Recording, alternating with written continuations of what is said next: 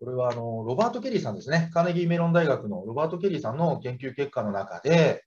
組織の成果のうち、リーダーの影響力が及ぶ割合は2割程度に過ぎず、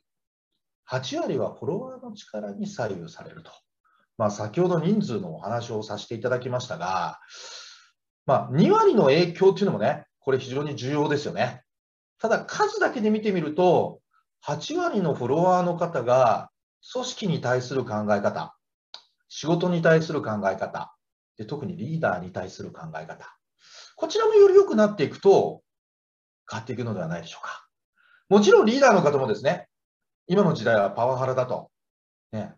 何でもこう言っちゃいけないんだって萎縮してはいけません。言うべきことは言わなくちゃいけないでしょうし、言い方は変えてね、えー、育て方もいろいろと手法はあるかと思いますので、区別しながらやっていく必要はあるかと思います。ただ、今までリーダーシップに目を向けられた中で、フォロワーに目を向けてなかったという企業様は多いかと思います。はい、で今回は、このフォロワーということで、はい、少数のカリスマリーダーに期待し、リーダーに依存する文化を作るよりも、強いフォロワーを少しでも育てていくと。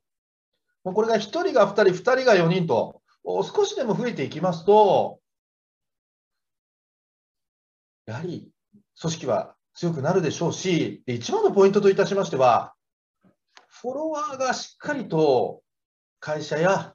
また人に目を向けて動くことができれば、その方々は実際には未来のリーダーになっていくんではないでしょうか。ですので、リーダーを育てるということも大切なんですが、ぜひ、次期リーダーであったりとか、また中には若い方でも積極的な方もいるかと思います。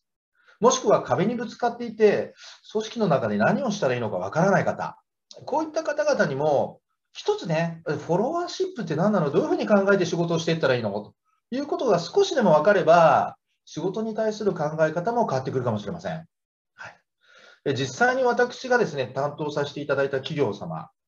リーダーがいて、フォロワーがいて、フォロワーシップに対しての、ま研修と、リーダーシップに対する研修と、もう両方並行でね、させていただきました。どちらかというと、フォロワーの方が多かったです。回数的にはね。で、そこで芽生えたリーダーの感覚といたしましては、何が大きく変わったか。コミュニケーションの量が増えたと言っております。はい。